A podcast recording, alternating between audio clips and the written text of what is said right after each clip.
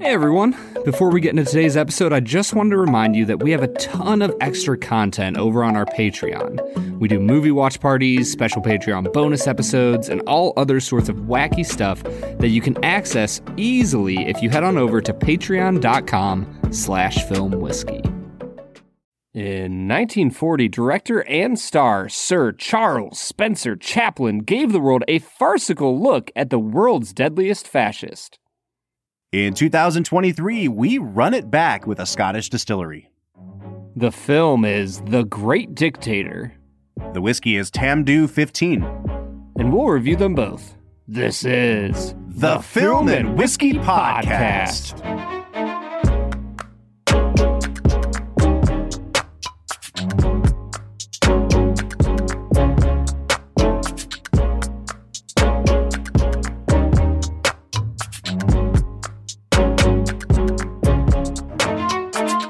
Welcome to the Film and Whiskey Podcast, where each week we review a classic movie and a glass of whiskey. I'm Bob Book. Einstefunka Banana. I believe that's German for I'm Brad G. that is actually. And this week we are looking at the 1940 Charlie Chaplin comedy, The Great Dictator. Now, if this is your first episode joining us, uh, it's going to be a wild ride, folks, because we're talking about some weird stuff today. But also, I want to set the stage a little bit. We are in the middle of a mini series of films by director Charlie Chaplin, and we're kind of going a bit out of order here. So we have four films on the docket. This is movie number three, but it is definitely the latest movie chronologically. And it's by far the outlier among these four films because it's the only one that's a sound film. Chaplin did not move into making sound pictures until 13 years after the premiere of The Jazz Singer, which is regarded And as the first talkie. And you can tell. You kind of can, man. I- I'm interested to talk about this movie because I think that Chaplin has purpose behind why he uses or doesn't use sound, but it's also really interesting to see someone who is such a master at one medium try his hand at another one in a way that he hasn't done before because Mhm. I feel like now Brad we can kind of I can compare him. we can evaluate yes we can evaluate him against other things from this era yes, I've And- watched Double Indemnity. yes I've watched the like. Uh, I've watched Casablanca. Like I've seen films from the 40s that have sound. Yep. and you're right. I think that there are instances where it's like, oh, Chaplin didn't quite know what he was doing here. And it's it's kind of endearing. It's all it also makes for, I would say, of the four films, and you haven't seen the fourth one yet, I think this is the worst of the four. I still think it's a damn good movie. So I'm excited to talk about it with you. Yeah, I'm I'm pumped for it as well. This one definitely feels like the outlier. Hmm. And I, I think that there's certain elements that don't stick as well because he is in sound. And yet there's other aspects of this film that you can tell having sound as a tool, he does a better job Mhm. in, in certain facets. And so I yeah, I'm excited to get into it, man. All right, Brad, I guess the place to start, but even before we get into Brad Explains, is just to kind of get your first impressions here. Like, this is obviously your first time seeing this movie, and you talk about how it's the outlier among the three that you've seen so far. I think the thing for me, Brad, is that the introduction of sound means that Chaplin now has to write really witty dialogue. And as the movie went on, I was noticing more and more how this reminded me of like a Marx Brothers movie. I don't know if you've ever watched a Marx Brothers film, Brad, but they really relish their one-liners. You know, it's like Mhm. like one of the famous Groucho Marx lines is when he says, uh, "One morning I shot an elephant in my pajamas. How he got in my pajamas, I'll never know." Like it's just that that's a one-liner. that's a Marx Brothers, and there's a ton of that in The Great Dictator. But it's interesting because I feel like this movie has a completely different style of comedy from the silent Chaplin films to the point where it, it's hard to even draw comparisons between them. Yeah, I, I think for me, about 80% of the humor in this film just didn't work. Ooh. Wow. Okay. I don't know I don't know if that's like hot take of all hot takes, but the the whole dancing with the globe scene didn't work for me. A lot of the humor of Hitler didn't work for or sorry, Hynkel, Adenoid Hynkel. Okay, I will say here's here's a bit of humor that did work for me. I love the names that he gave everyone. Oh my gosh, yeah. the the Bacterian country and yeah, big fan of all the names. Adenoid Hynkel. Uh, what what was Mussolini? No, I don't remember, but yeah, like his his his right hand man's name is Garbage, and Yes, and the uh the Goering substitute is Herring, and yeah, it's great, man. Mhm. Yeah, it's incredible. So big fan of that. But as I was saying, a lot of the humor doesn't work. The humor that does work are really small moments. Uh, the the best of which reminded me of another film, and I'll think of it here in a second. But when he goes off, oh, it reminds me of Lost in Translation. when he is like giving his speech to the the typist, and he's he talks for a solid like forty five seconds, and she types like three letters, yeah, yeah, yeah. and then he says like two words, and she types for a solid thirty seconds. They do that a couple Like- different times. Like I think there's a moment where he's getting translated by somebody, and the same thing happens. Yeah, Yep. And it's incredible. And it made me think of Lost in Translation when, you know, the, the Japanese director talks for a solid two minutes of real time and the translator goes, be more stern. mm-hmm. and then like that's it. He's like, I, I think he said more. yeah. I think for me, Brad, there are moments where the humor in this movie is kind of sweet and almost childlike. There are moments where the humor is very clever and it's it's like very witty and punny and almost not designed to make you laugh out loud, but more to chuckle at the cleverness, like the things like the names, you know. Benito Mussolini in this movie, you were just talking about him. The character's name is uh, Benzino Napaloni, and Mussolini went by the title of Il Duce, and in this movie he goes by Digadici. yep. And like things like they replace the word Führer with Fooey, and so there's like little moments like that that are just silly. And then there's like the complete slapstick chaos of, like I said, a Marx Brothers movie to the point where they're getting in food fights. And I think if there is one criticism I can make of the humor in this movie, I think all three types of humor worked for me, Brad. But I, even I will admit that the humor doesn't feel consistent throughout this movie because it's not Mhm. as if those three types of humor are woven throughout the movie. It feels very much like here's a scene where the humor is very sweet. Here's a scene where the humor is very clever. And then here's a very funny, silly sequence. And they feel kind of disjointed.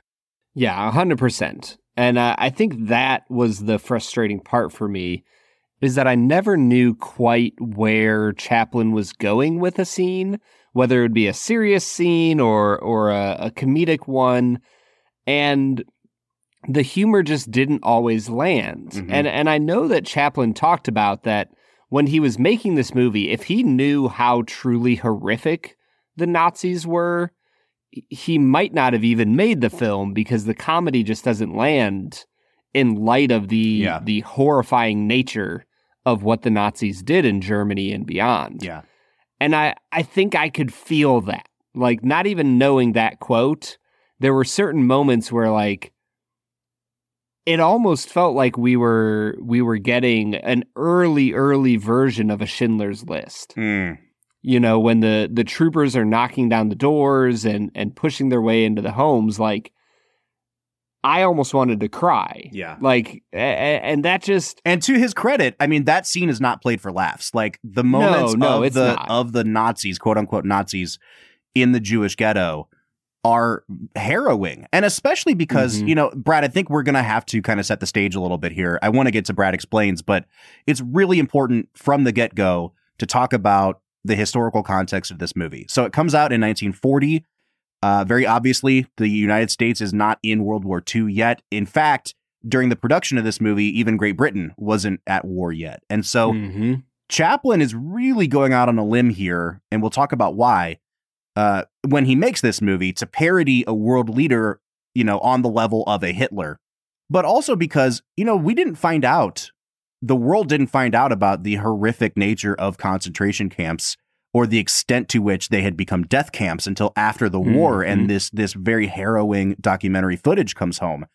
And so Chaplin is doing his best from what the rest of the world knew about what was being done to the Jews at this point. You know, and and obviously we had had Kristallnacht at this point, and so it was even worse than Chaplin knew at this point. But watching Mhm. it now, over 80 years later, Brad, it it does create this kind of surreal sense of like almost like Inglourious Basterds, where Mm-hmm. it's a it's a an alternate reality of like what could have happened because the end of this movie and not to spoil too much of it but it really is a plea for peace and a plea for humanity to prevail uh, over barbarism and it's now a very tragic and sad what if because Yeah.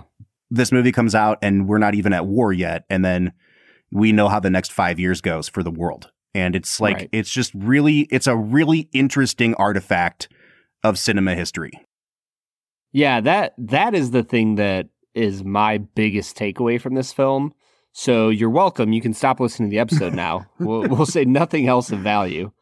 Uh, but like when I look at this movie, I think that the year of release is the most fascinating fact about it. yes and that's the thing is Like- like you can't hold it against the movie either cuz this dude was No. was really he was he was taking a stand when no one else was taking a stand and Yep. the fact that we didn't know all of the details at the time can't be held against him because at least he was doing something Right. Yeah, no, I mean, he was on the leading edge of saying, hey, this Hitler dude kind of sucks and he is no good for the world. And the the way he goes about it, I, I think the the the way I appreciate the parody is that you have to be able to make fun of the evils of this world in such a way that that you understand the ridiculousness of evil Mhm. that that it asks us to do such ridiculous things yeah and it, it can twist us into such farcical versions of humans that have such r- ridiculous demands and and I, I think it's just this is one of the best iterations of parody the world has ever seen. All right, with that out of the way, it is time for us to get into our first segment of the day, which we call Brad Explains. Brad's gonna give us the movie plot with only 60 seconds ticking on the clock. So let's go ahead and hear your take with this little segment that we call Brad Explains. Brad Explains is the part of the podcast where Brad breaks down the plot of the movie that he has just seen, often for the first time. We have set the stage. This is a movie parodying Hitler.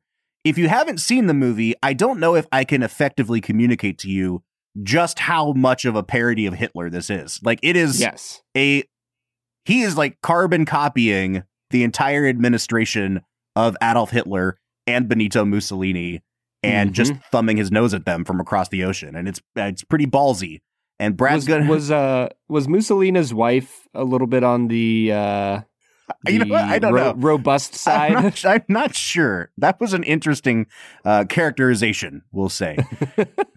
Brad, I'm going to give you 60 seconds on the clock to break down the actual plot of this movie and go. A barber from Germany fights in World War One. He loses his memory in a plane crash where he saves the life of a German uh, officer, and he wakes up in a new. Sorry, not Germany. Uh, to Tomania. Tomania. I apologize. Tomania, fake Germany. Uh, he awakes in a Tomania ruled by Adenoid Hynkel, the Hitler stand in, who is doing his best to start a world war. The barber, on the other hand, falls in love with a local girl, tries to reopen his shop, and is uh, harangued by the local stormtroopers of Hynkel's regime. He and the officer are reunited, sent to a prisoner of war camp, escape, and in the midst of escaping, Hynkel is out on a fishing trip and is taken to be the escaped barber. The escaped barber is taken to be Adenoid Hynkel, and he gives a speech denouncing the evils of dictatorial rule. Boom. I think the only thing that is probably the most crucial piece of the whole thing that you you left out there, Brad, is that they are lookalikes. This Jewish barber Yes. is a doppelganger of the dictator Adenoid Hynkel, and Yes. hijinks ensue as a result. Mm-hmm. Not really till the very end, though. Yeah, you know what? That's one of the things that I took away this time around, Brad. I have not watched this movie. In fact, I may have only actually seen this movie once before this watch. I've What? I've, I've watched the ending speech 20 times. I don't think I've actually like watched it front to back in probably 10 or 15 years. Yeah. And watching it this time, I forgot that not only do their paths not cross until the end of the movie, but unless you know where the movie is going and that there is going to be an eventual mix up, you kind of don't really know where the movie's going. Like it's yeah. I don't want to say it feels aimless, but they certainly aren't implying that there's going to be some sort of crazy mix up here. Uh, You can kind of guess it from the fact that Chaplin's playing dual roles, but I don't really think that there's a sense of like forward momentum with these two storylines eventually crossing paths. They just seem like very disparate and like and like they're not ever going to converge. No, I, I mean, I'll tell you as a first time viewer, I didn't expect them to converge at all. Mm. Like, uh, like the fact that they looked alike was, in my mind, not a result of the plot. It was a result of Chaplin just trying to highlight both characters. Mm-hmm. Like I, I did not find myself at a single point in the movie thinking that there was going to be a Shakespearean, you know, double identity mix up Mm-hmm. until like the very end when you're like, oh, they're going to get mixed up. But I, I'm with you, man. I think the weakest part of this film is how aimless it is. Like uh, you said, you wouldn't say that. I will say it. This movie is aimless and has no driving force behind it other than, hey, let's make fun of Hynkel and like kind of show the plight of the Jews in the ghetto. And that's about it. And I think that honestly, like the individual scenes or sequences work really well as like self-contained parody sketches. But they go back and forth between Hynkel and the Jewish barber. And like I said, I mean, there's just no hint that those are going to intersect at any point. And there's some parts of the movie where Hynkel completely disappears from the picture. There's other parts of the movie where the Jewish barber completely disappears from the picture. And especially the last 40 minutes of the movie, Brad, which I think are by far the strongest part of the movie. Like to the point where I have no complaints really about any of any of what happens in the last 40 minutes. Hynkel, the dictator, receives a visit from this Benito Mussolini stand-in. It's really, really funny. Like the train arriving in the station and then backing up and then moving forward. It's like it is straight Three Stooges. There's so much Three Stooges in this. And then you get the actual mix up and you get this very rousing speech at the end of the movie. But they spend so much time going full silly and full slapstick with the Mussolini stuff that they don't even Mhm. show the Jewish barber for like 30 minutes of the movie. And when he finally comes back in the picture, I legitimately, having seen the movie and knowing where it was going, was like, oh yeah, this guy. I forgot about this character which is probably not something you want at the, you know, 90% finished mark of your movie. Yeah, I mean, I, I don't know if it was Chaplin's desire to parody Hitler that kind of sent the the movie off the rails a little bit as far as like moving towards a conclusion, or if it was just his like first foray into sound that he didn't totally know how to wrap up a movie. But it definitely feels like something was keeping him from being able to keep this movie driving forward towards a satisfying conclusion. Brad, I have a feeling that I like this movie more than you do. And I'm not going to ask you to give, obviously, a final score at this point. But do you agree that individual scenes or sequences of the movie work really well? Or was the whole movie, no matter how you kind of slice it, unsuccessful for you? I would say the latter. Wow. Okay. I, I, think that there are individual scenes that work for me, but overall, they never tie together in such a way that make the film uh, motivating, that make the film enjoyable. Mm. Like at the end of the day, I think that this is a really important film. Like I, I think people should watch it. I think it's something that helps you understand the history of World War II. So I, I'm like, I'm in on this movie. I like it a lot, but not because of the movie itself. Wow. Okay.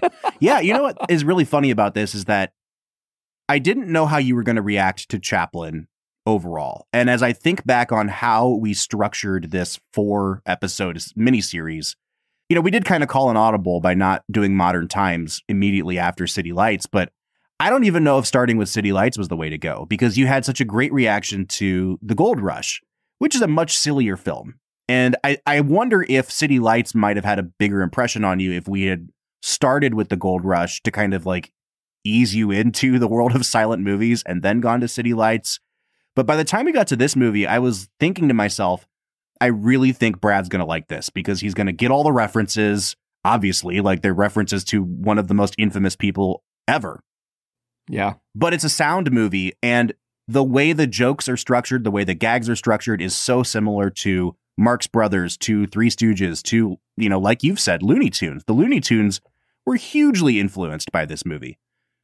And so I am really surprised that it was ultimately not successful for you. Yeah, I, I can't explain it other than to say that the jokes just continually fell flat. Hmm.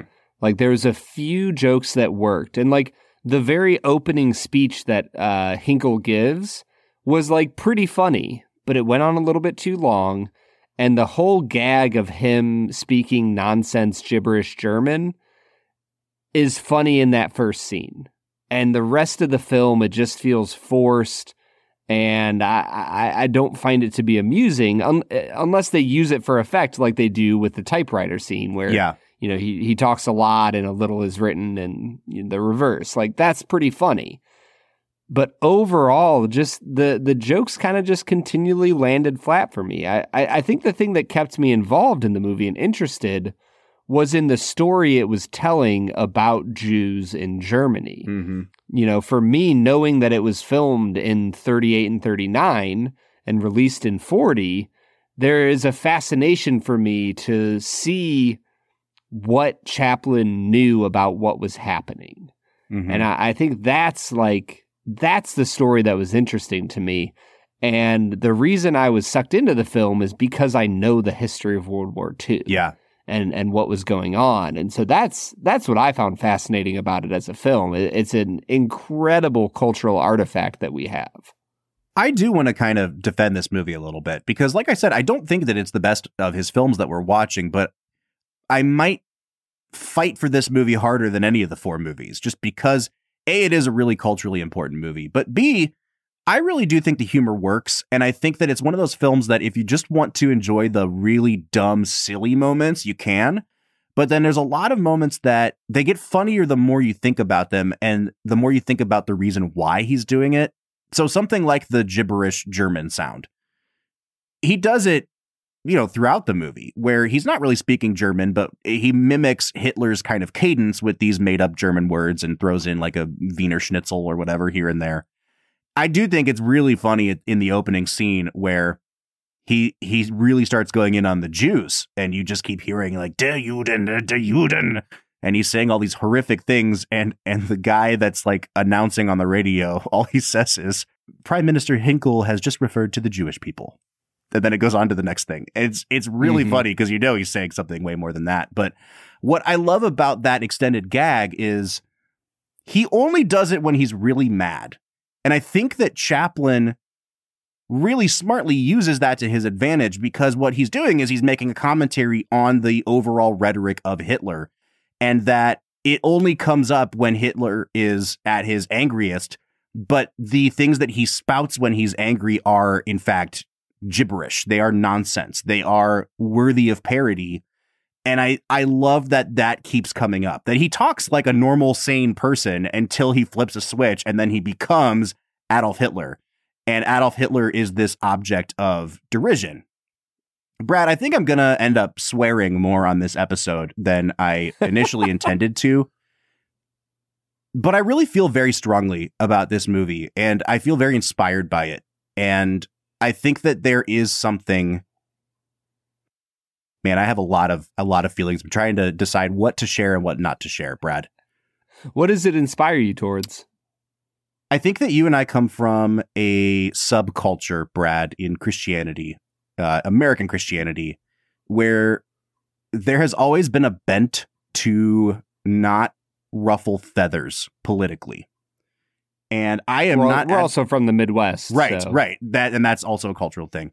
And I'm not a- I'm not advocating for people to just be belligerent, but I think that there are very black and white things that happen in the world, whether it's in 1940 or 2023, and that every once in a while, I think that the ethically, morally right thing to do is to stand up and say, fuck that guy. And I love that Charlie Chaplin continually paints Hitler not just as a buffoon, not just as an object of derision, but actively sets him up as a way to say, fuck this guy. Why am I going to do this? Because fuck him. That's why. Like, the Nazis are like, eh, do you know what I'm saying? Like, I just, Yeah. I like it when works of art have the purpose behind them of because f- him. And especially be, especially when it is somebody as heinous and purely evil as Hitler. And I just think it inspires me, I mean, to swear a lot on this podcast, but also to not take a back seat and not wait it out, which was the policy of America at this time. Yeah. No, I yeah, there's there's so many people in America that were isolationists at this point that were saying like we got involved in the last one and this is, you know, European problems. You know, we don't need to get involved here. I th- I think that Chaplin is brilliant in what he does here. I like if you want to come at this movie from the cultural significance, you know, viewpoint, I'm 100% with you. Like the fact that Chaplin had the balls to get up there and just completely rip him apart is beautiful. I'm just going to take on the role of a film critic here, oh, Bob. oh, for sure, for sure. Because somebody needs to do it, and I know I'm the true film critic here, Of course. and say that the movie's just okay. Mm. Man, man, I wish this worked for you more. Here's the thing, man. I like it works for me in certain ways. It's just not. I wish that he had made three other sound films before he made this. Yeah, I get that. I, I think that's the key thing for me where I'm just like, bro, like either don't direct this, ju- like have a co director or somebody, or ha- make other movies first. Like, I know he took a long time on his films, but at least make one other sound film before you take on, I don't know, parodying Adolf Hitler. Yeah. yeah. I mean, see, and I just think that it works better than you do. And to complete the setting of the table here historically, I do want to talk about like what Chaplin put on the line to make this movie. Because, you know, he is the most famous person on earth throughout the 1920s. He makes City Lights, it's a big success. He makes Modern Times, it's a success. But like he has now become isn't it cool that Charlie Chaplin is still making movies? You know what I mean? Yeah. People respect it. People go see it. He's not the phenomenon that he once was. He has a boatload of money, but he still has his reputation to protect. And I I feel like at some point, Brad, we will talk about Chaplin's kind of personal peccadillos that he is always kind of trying to keep hidden so that his Mhm. reputation can remain unblemished in the public eye. And yet Mhm. here he is. He's making this movie. He does he decides he's going to make a movie about Hitler for a myriad of reasons. Back in the early 1930s, he went to Berlin uh, to premiere, I think it was City Lights, and he got mobbed by the people.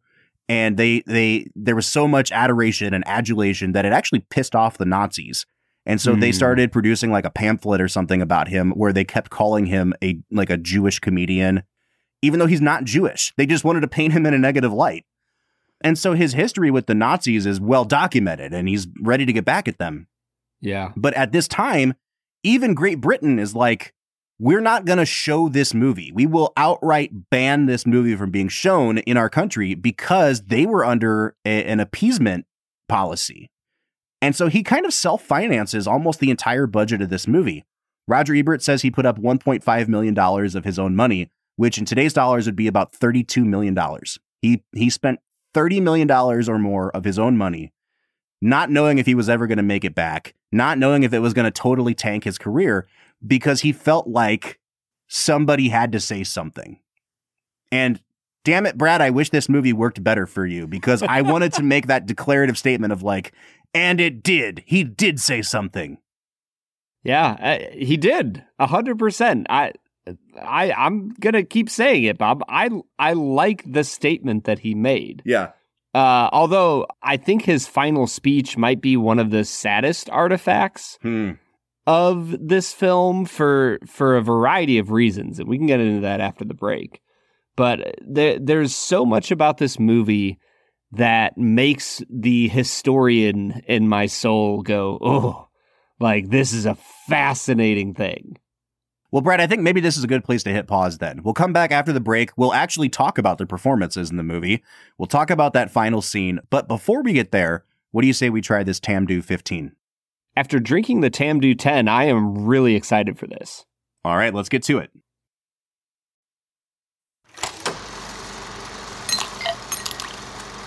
All right, so today we are checking out Tamdhu 15. Last week we tried Tamdhu 10.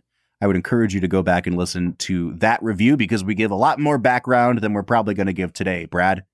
Tamdhu is a Speyside distillery Mm. in Scotland, Speyside being one of the whiskey distilling regions of Scotland.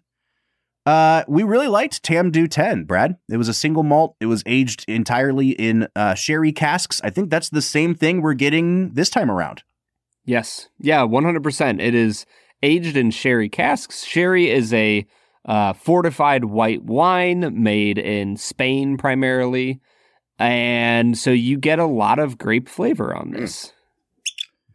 Well, I am just now cracking my bottle, Brad. This comes in at 92 proof. As we said, aged 15 years. There is some beautiful color on this, Brad. The color is Yeah. drastically darker than the 10 year was.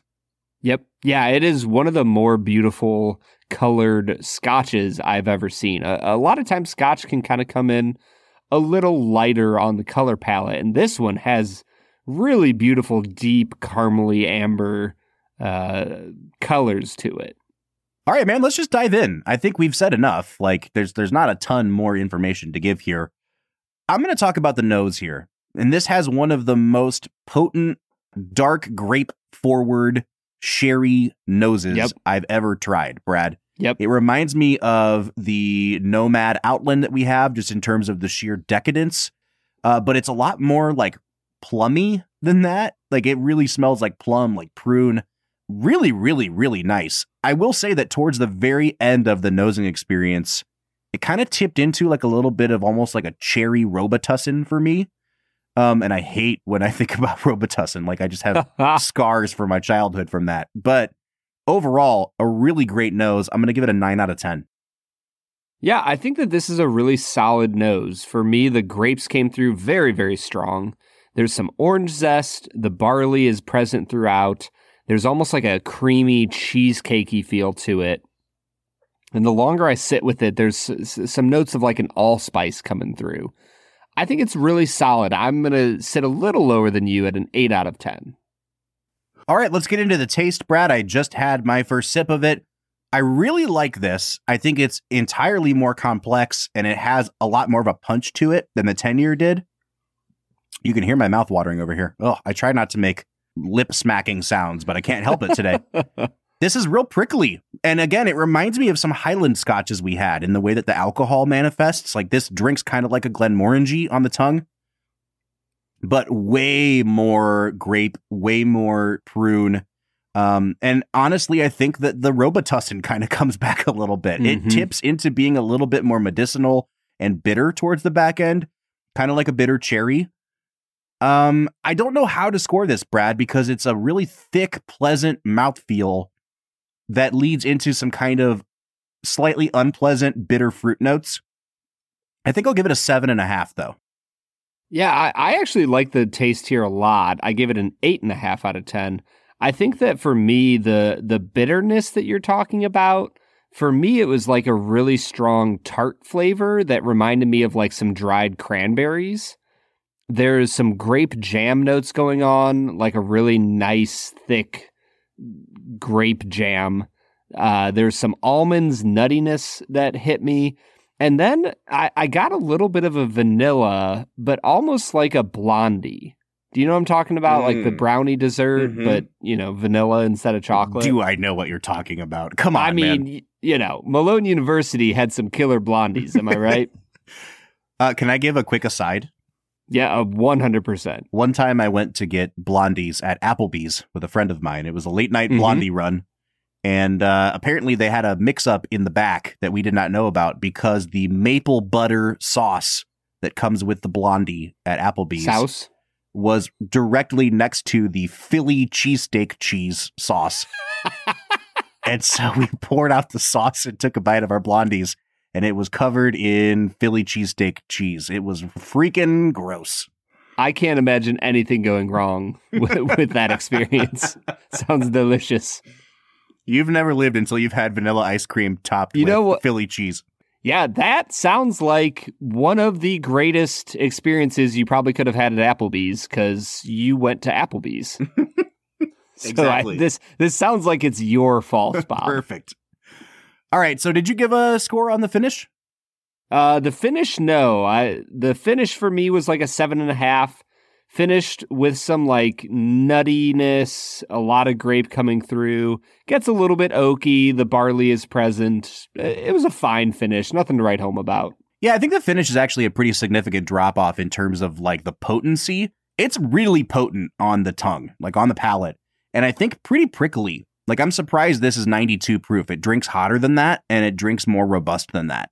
But on the finish, like I will say to its credit, it doesn't have that sort of robitussin aftertaste, but it it just kind of dissipates. There's not a lot there. I will still give it a 7 on the finish. Yeah, and then on the balance, I, I gave this an 8 out of 10. I think it's a really solid expression. It doesn't quite reach the heights that the Tamdhu 10 did for me, and I, I'm a little bit disappointed there. I'm going to give this a seven on balance. I actually like this whiskey a lot better than I liked the Tamdhu 10. I just think there's a lot more going on here, and I like that it is so potent and robust. But there is a marked drop off from nose to taste to finish. And that kind of sucks. So, like, even though I like the flavor profile here a little bit better, actually a lot better than Tamdhu 10, it's not as well balanced. So, it's a seven for me. And that takes us to value. Now, Brad, I believe this is no longer sold in the state of Ohio because I got it on one of our last call runs. But Mhm. looking online, there are some areas where it seems to be really marked up, but I see it listed on Total Wine's website at $129.99. So we're talking about a $130 bottle of whiskey. This is right in line with what we would see from something like a Glenmorangie 18. The only thing is, this is three years younger than that. So I think this is overpriced, Brad. Yeah, I think at $130, I would give it like a four and a half on value. Hmm. Like, I think it's about 40 to $50 too expensive. Like, I, I think this is a $70 whiskey that maybe $80 whiskey that's $130. And that's just, that's hard for me to swallow, man. I, I don't know if I could recommend that to many people. I told I always tell myself that I'm going to do this and I never remember to. But like when I'm editing our episodes and I hear you say something like, "Oh, this is a $50 whiskey, but it's actually like a $120 whiskey." Mm-hmm.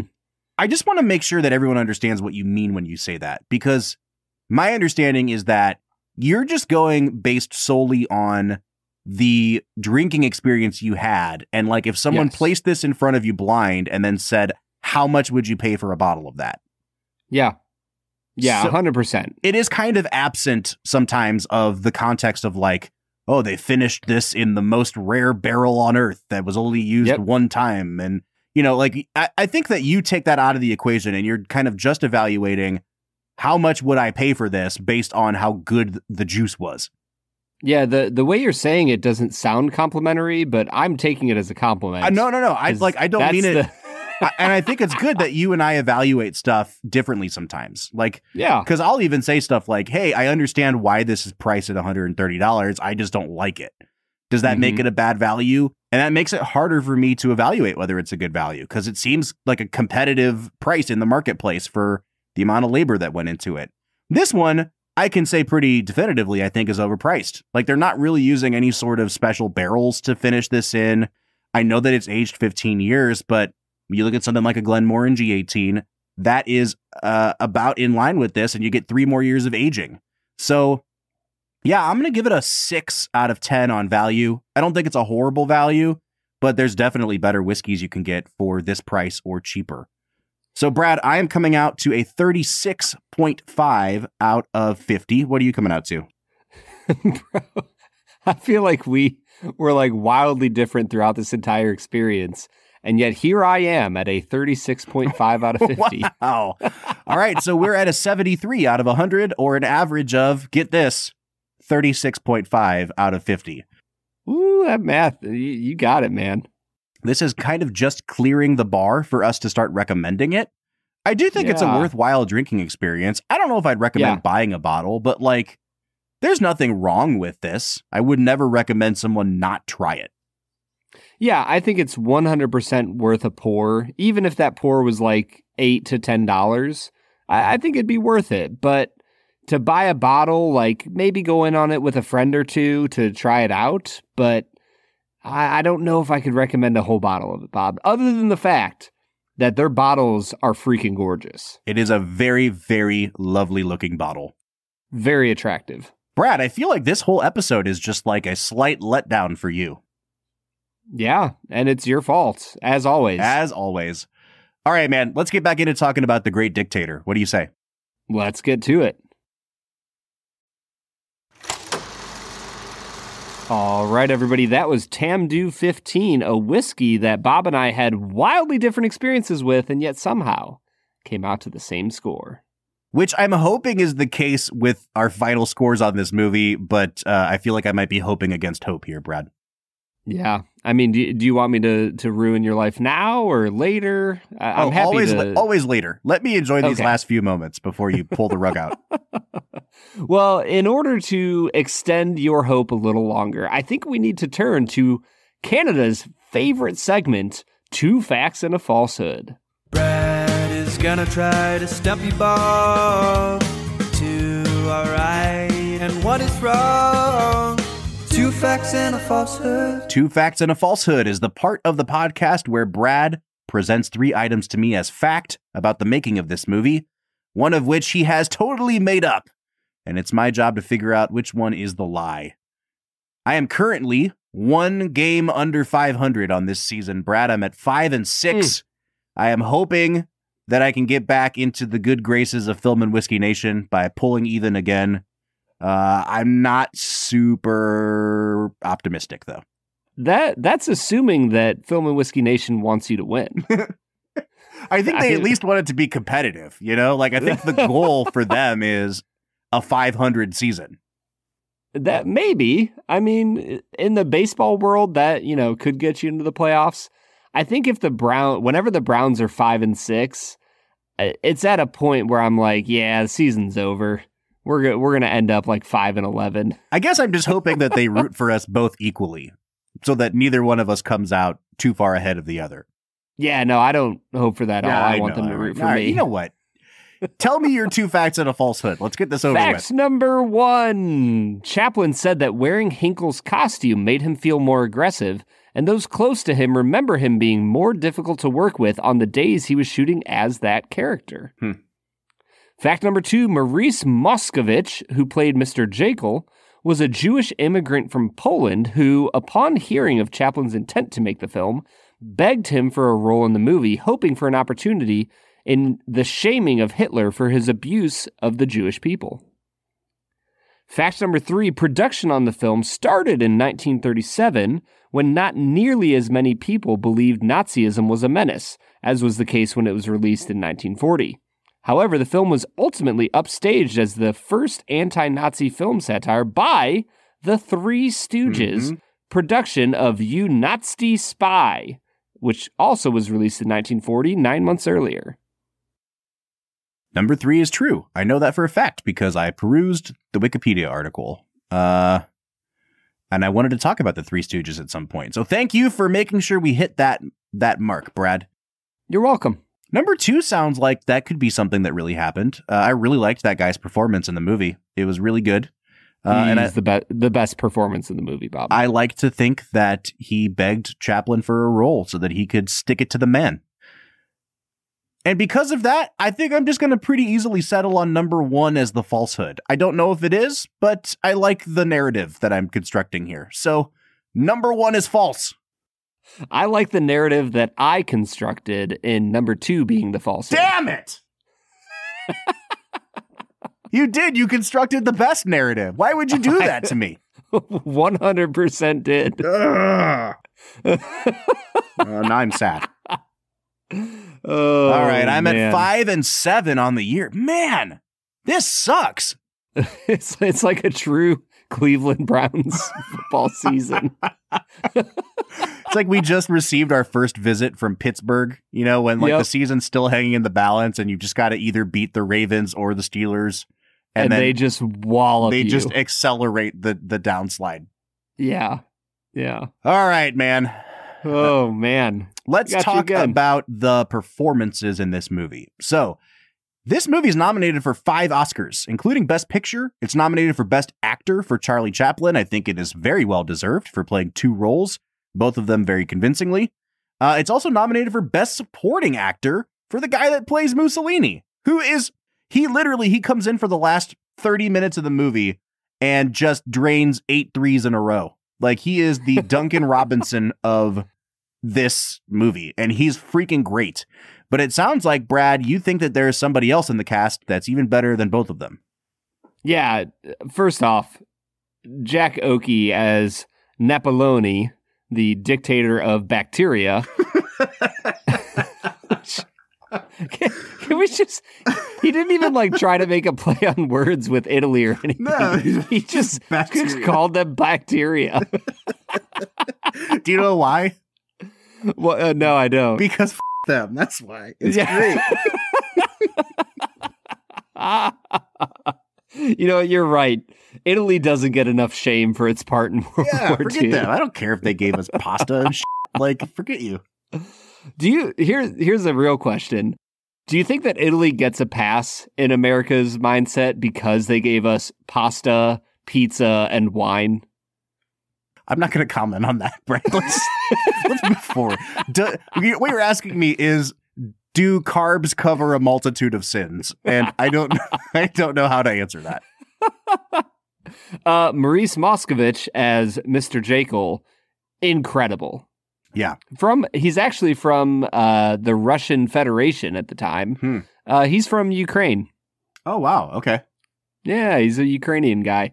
He was incredible. I he just had the gravitas that you need for a movie about the ghetto in World War II. Mm-hmm. Hundred percent.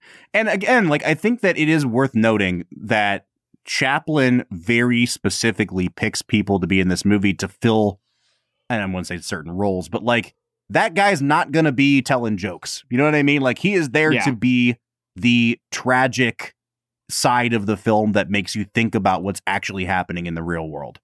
And he does such a good job of filling out those roles that I think it helps to make the comedic roles even better. Do you know what I mean? Like if if Chaplin wanted that guy to take a pratfall, it would just undermine the whole movie. And I think he's yes. he's already kind of trying to build a house of cards.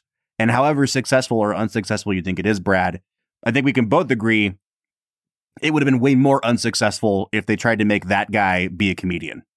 Yes, 100%. I, I think everybody else in the film has their comedic moments. Even, you know, Hannah, the, the girl that he falls in love with, played by his wife at the time, Paulette Goddard. Mhm. Uh, I think that's an interesting thing we could probably talk about. Absolutely, we can. Everybody has their comedic moments except for him, and I think it works. Uh, I think that Henry D- Danielle Daniel, who plays Garbitsch, Oh, he was my favorite part of the movie. He was so good He- as as he was Hitler's right hand man. Yeah, can I tell you who he reminds me of? who's that? I thought that he looks wise and the way he talks reminded me of Ralph Fiennes from Schindler's List. Oh, interesting. Wow, like there's just something about the way he looks and and talks that is slow and menacing. And here it is very comedic and, and played for comedy. But uh, there's something about it that I was like, oh, Ralph Fiennes. yeah, I love that. Good comparison, man. Yeah, thank you. That's what I'm here for. What'd you think of Chaplin in this movie? So you've watched him as the tramp in two movies now, and the Jewish barber. There's been a, a very long-standing debate on if this is in fact his last kind of iteration of the tramp. He always Mhm. said like it's not really the tramp, but it allowed me to play silently in a lot of ways because the opposite of that is screaming at people, and that's what I did as Hitler. Yeah. I love that they Yeah. I, I love that they do kind of like modify he's clearly wearing like a riff on the tramp's costume in a couple scenes, but it's like the clothes are much nicer. They're not quite as tight or as baggy as they are with the actual Mhm. tramp. So I don't know, man. Like what first of all, do you see this as a tramp character? And then secondly, overall, what did you think of Chaplin in this movie? I mean, I think that if you look at the tramp as a character who evolves over time, this feels like the final evolution of the tramp. Mm. Like he is mature in a lot of ways. He has a streak of white in his hair. He falls in love and seemingly like does his does his best to save her, even if it doesn't mean that he ends up with her. And that feels like an evolution for the tramp. So yeah, I I 100% view this as a tramp character, and and I've only seen two movies with the tramp in it, so I. So you're the expert here. Yeah. I I am the expert here, obviously. I mean, Bob, nobody's watched silent films, so come on. You've watched two more silent films than the average person, Brad. Where do you think it puts me in like the percentile of movie watchers?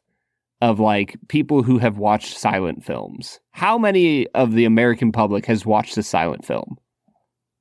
10%. I'm going to say 10%. 10. So I'm in the top 10, baby. Yeah, you're you're doing pretty Let's- good, man. Let's go. I'm at the tail end of the distribution. So Chaplin overall playing dual roles. What'd you think of him? Solid. Yeah. Uh, I, I think that as Hit Hitler, as Hynkel, Adenoid Hynkel, I think he does a really phenomenal job of portraying the ridiculousness of Hitler and the the way he feminizes him in a lot of ways and the way he shows the change of moods i think is where his parody lies supreme hmm. and then as the barber, I, I think it's the moments where he's authentic that he's at his best. There's definitely some moments where he's being ridiculous that it doesn't feel real to the character or the story that's being told. Mm-hmm.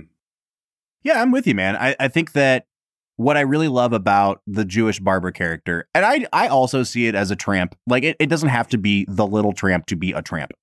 Because the thing I love about the tramp character, and we talked about this with the Gold Rush, is he might be naive or he might be unaware of things, but he's not an idiot. And he learns valuable lessons a lot of times the hard way. And that's what makes us empathize with him. And boy, oh Mhm. boy, does this guy learn lessons the hard way. It's it's unfair. The you know, Mariah Gates, when she was here a few weeks ago, talked a lot about how the tramp is always kind of the victim of systems that he has no role in building. Like he's just he's always on the butt end of that. And this is Yeah. obviously one of those moments. But just having him be a guy that was in a, a mental hospital for however many years and just now getting released and not knowing anything about the political climate of his country, not knowing that this dictator is in power, and then being genuinely naive and curious and not know how to salute and say, oh, Hail Hynkel and whatever. I think that that's what makes it a tramp character. I really loved his performance here on both fronts. Brad, I do think we should touch on Paulette Goddard really quick. We're going to talk about her Mhm. next week because she's also the the female lead of Modern Times, where I think she's even better than she is here. Paulette Goddard is a really interesting character or figure in Chaplin's life. They're married at this point. They had a long-standing affair. Her career kind of suffered a lot as a result of being associated with Chaplin. Not because of, again, some of the things we will talk at a later date about Chaplin's personal life, but because he had his own studio, he his productions always ran for years and years, so she was always unavailable to do other movies. She was a finalist to play Scarlett O'Hara in Gone with the Wind. It was between her and Hmm. Vivien Leigh. And she would have been a good Scarlett O'Hara. a lot of people think that the reason she didn't get that role is because of her association with Chaplin. Hmm. And I think that it's very telling too at the end of this movie, the way that the camera is framing her with the dirt on her face for just from slightly underneath and the lighting on her face. It is like an exact replica of that scene where Scarlett O'Hara stands up and says, as God is my witness, I'll never go hungry again. And I think that was Yeah. Chaplin kind of getting back at Selznick for not casting her as Scarlett O'Hara. I think she's really good here, but I can't wait for you to see her in modern times. Yeah, I no, I I thought her performance was really wonderful. I think that what makes her so endearing is the fact that she doesn't even try to have any sort of accent. and I, I think that's something that I actually really liked about the whole film is that nobody tries to have an accent. Mhm. And there's so many movies that we've talked about where people try to have accents and it just doesn't work. That it's refreshing to see a movie where he's like, "Oh, you're from New York? Sure, have a New York accent. Oh, you're from, you know, uh from Great Britain? Sure, have an English accent. I don't care. Like we're just making fun of everybody. Talk however you want to talk." well, and it, it's, it works to comedic effect too. Like when he has the Mussolini character just be like a Mhm. guy from the Bronx. Yep. He has like the offensive Italian, like, I get off on a train, I walk in a, you know, I Hey, walk what in are a red carpet. But then he has a New York accent to go with it. It's great. Yes. Did you catch the uh the Napoleon ice cream reference? Yes. That they dude like it's little things like that where I'm like that was the 20% of humor that worked for me. Yeah. I do want to get into our last couple segments of the day, but before we get to that, let's talk really quickly about this closing speech. It has been clipped to death. Uh, every so often, I see it making the rounds on like YouTube or Facebook or whatever, and like people don't know what movie it's from. They just know that it's a very rousing speech. I think that in the context of the movie, it's even more impactful. I like. I'm gonna be honest with you and say that I really did tear up the moment where it, it cuts back to him. It cuts from like a medium shot back into a close up, and he starts talking about in the 17th chapter of Luke. It talks Bro. about uh, like the man is preaching, and it, it got to me in my soul. And I just got to say, man, I don't know how much of Chaplin's use of sound worked for you, but it says a lot about him that he's like, if I'm gonna make a sound movie, then damn it, I'm gonna give a five minute speech at the end of it, and it's gonna be the best use of sound anyone's ever had. Yeah. I I think that the speech is incredible. And it was fascinating reading Ebert's review of this. The speech did not work for him at all. Wow. Have you have you ever read go look up his review of this? I think he wrote it in 2007. Okay. He he like lambasted the speech. However, for me, what worked about the speech is that it is set up in a non-comedic way. That that you know the the minister of propaganda gets up and gives a obviously propagandist speech. And then he basically says like it's up to you. You know the the guy that he's escaping with says it's up to you. You have to give a speech now. And the speech that he gives is incredible. Once again i'm going to come back at it from the lens of a historical artifact. It's fascinating to me the humanist bent that you see in the speech Mm-hmm. like he he he quotes scripture for a moment talks about the kingdom of god being in the hearts of all man which i'm i'm down with i'm like he's preaching there but it takes such a bent where he's essentially saying humans are able to make human life better Mm-hmm. and we just need to get rid of these evil leaders and these systems of power that are above us. And if if we would just unite as brothers you know we'll we'll figure it out. And a he sounds very communistic there for a moment. Mm-hmm. and b the reality of the situation is bob humans will never raise themselves above the basic sins that have plagued us for thousands and thousands of years. And I think that's the sad part of the speech for me is that all throughout the 1900s and the you know the 19th century, the 20th century, we were just fooled by this enlightenment principle that humans can use science and progress to rise above the evils of the world and just br- usher in this utopia. And you can see that Chaplin is stuck in that idea and I just it it just makes me sad for him because Hmm. th- that's not reality as we see it. And I honestly, I think as we move into the 21st century, I feel like the world is kind of swinging back to a place of recognizing that there's just evil in the world. Yeah. A- and we don't always know how to handle it, but it definitely seems to be uh, above us in certain ways. And we have to look to something outside of ourselves to handle it. Well, I think that whether you have an ideology similar to you and me, Brad, or whether someone has an ideology closer to Chaplin's, and again, part of the reason Chaplin has to flee America for 20 years is because he is accused of being a communist. And so it's really interesting to to watch this speech through the lens of that because there's very obviously like you know, uh, instead of saying like workers of the world unite, he says like soldiers in the name of democracy unite. But like it's still has the cadence of very famous communist A things. little, little hammer and sickle action going right. on here. And so it's like he tries to like sprinkle some democracy on there so that it can get get past the people that it needs to get past. But yeah, I, I mean I see it the same way. I guess my point is whether you you have a more humanistic approach or a more theological approach like you and I do, I think the the tragedy of this speech is that now in retrospect it seems too idealistic. It seems too pie in the Mhm. sky. It seems naive. And I think Yeah, in the it's- moment it's Chaplin using whatever power and whatever sway he still has over the audiences of the world to say, guys, like, let's come together in this moment. This is like our last chance to do it before shit gets really bad. Not that Yeah. shit hadn't gotten bad, but like we we know now in in retrospect it got a lot worse and that people ignored him.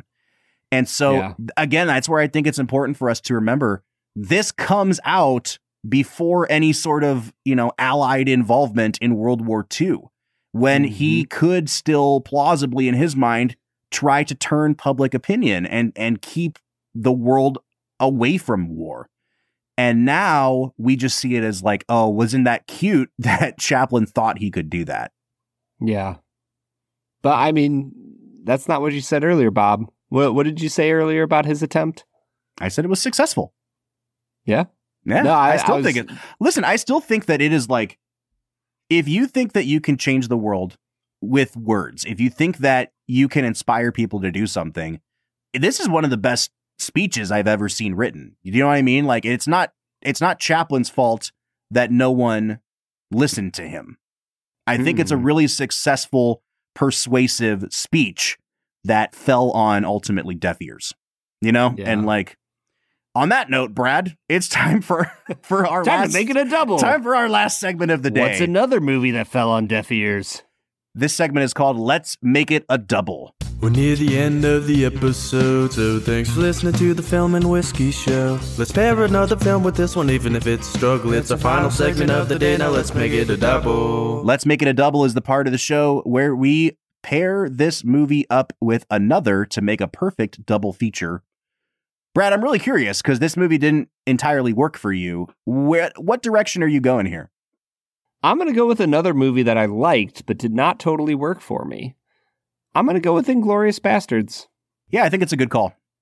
Yeah, I like as I was watching this, I was like, yeah, it's a it's a reimagining of World War II. There's aspects of it that didn't work, but ultimately it's a really fascinating movie. You know, I've been talking about the Marx Brothers a lot on this episode. I think that the one that I would pair this up with is their most famous movie, which is called Duck Soup, which is also, I mean, it's not directly parodying any country, but it has invented European countries and rulers and dictators. And I think it's a perfect pairing with Duck Soup. Anytime you get food fights and one liners, it's going to be a good double feature. So Brad's going with Tarantino. I'm going with the Marx Brothers. Brad, it's time for us to give this movie some final scores. Should I give it a positive score first, or should you give it a negative score first? Uh, I mean, you know, negative would be like five or under. Mm. You know, if if five is the halfway point.